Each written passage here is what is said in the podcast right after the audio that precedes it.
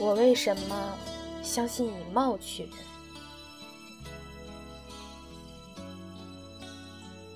一九九五年的冬天，如果我再找不到工作，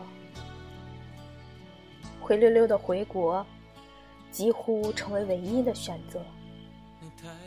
可我再一次被拒绝了。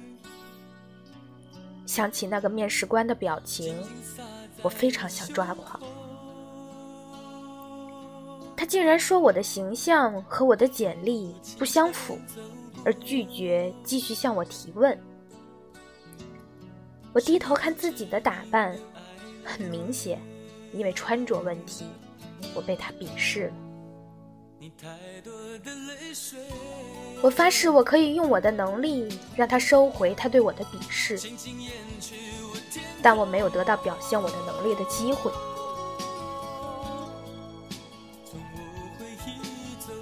我的房东莎琳娜太太是一个很苛刻的中年女人。她规定我必须十二点之前熄灯睡觉，规定我必须在十分钟之内从浴室出来，规定我如果不穿戴整齐就不准进入她的客厅，不准我用她的漂亮厨房做中餐。她甚至规定我在她有客人来访的时候必须涂口红。我非常讨厌莎琳娜这种所谓的英伦女人的尊严。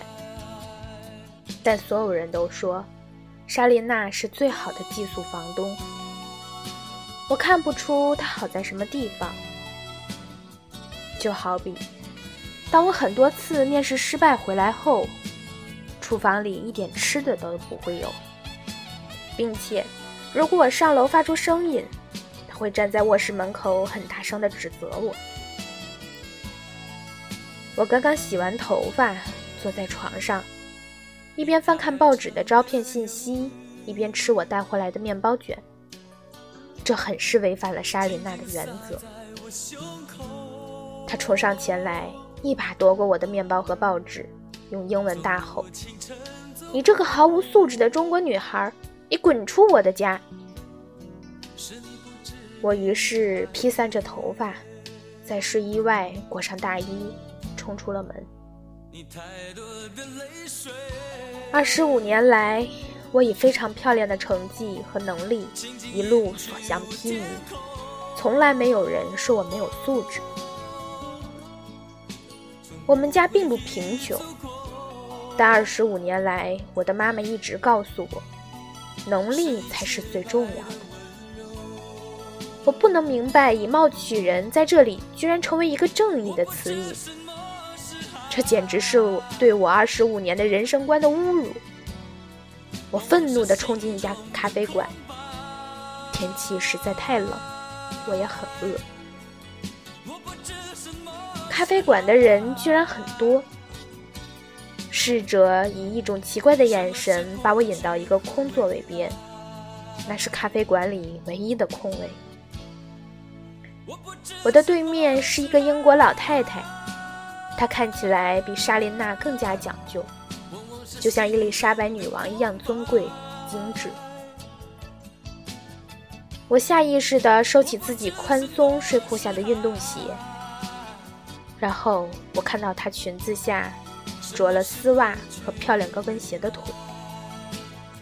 以她这样的年纪，却仍然把这样的鞋子穿得非常迷人。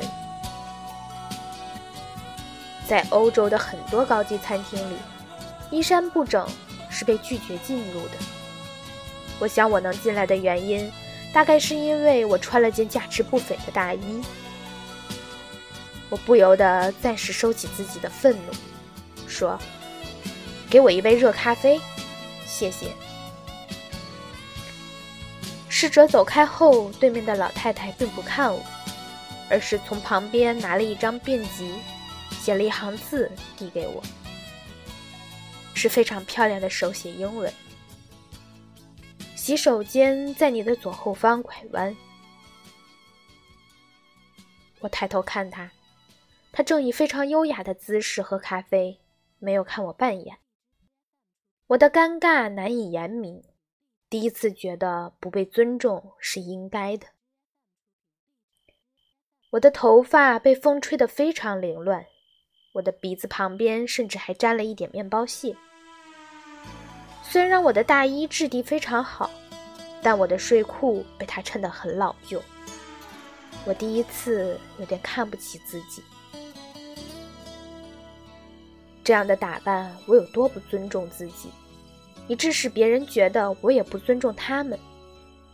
我想起下午面试时自己的日常便装，那应该也是对一个高级经理职位的不尊重吧。当我再回到座位的时候，那个老太太已经离开了。那张留在铺了细柔格子餐桌布上的便机，多另一句漂亮的手写英文：“作为女人，你必须精致，这是女人的尊严。”我逃也似的走出了那家咖啡厅，莎琳娜竟然坐在客厅里等我，一见我就对我说。我超过了十二点十分钟才回来，所以明天必须去帮他清洗草坪。我答应了他，并向他道歉。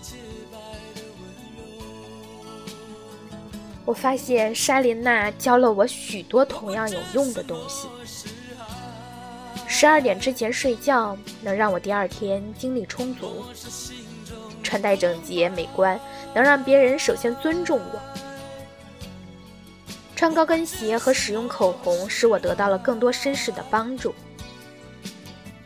我开始感觉自己的自信非常充足而有底气。我不再希望别人通过看我的简历来判断我是不是有能力。我最后一次面试是一家大牌化妆品公司的市场推广。我得体的着装打扮为我的表现加了分。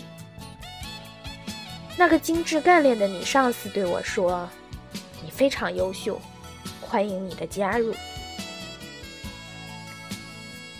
我没有想到，我的上司居然就是我在咖啡馆里遇到的那位英国老太太。她非常有名，是这个化妆品品牌的销售女皇。我对她说：“非常感谢你，是真的非常感谢她。”非常感谢她那句：“作为女人，你必须精致。”虽然她没有认出我。是的，没有人有义务必须透过连你自己都毫不在意的邋遢外表去发现你优秀的内在。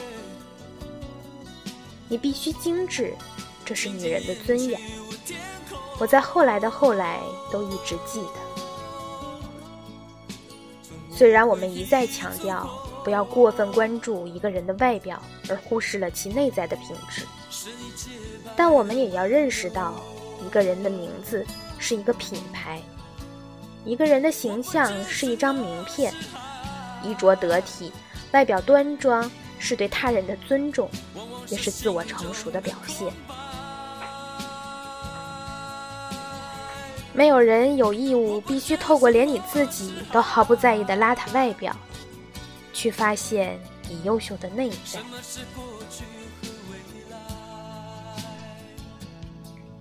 杨澜说：“我为什么相信以貌取人？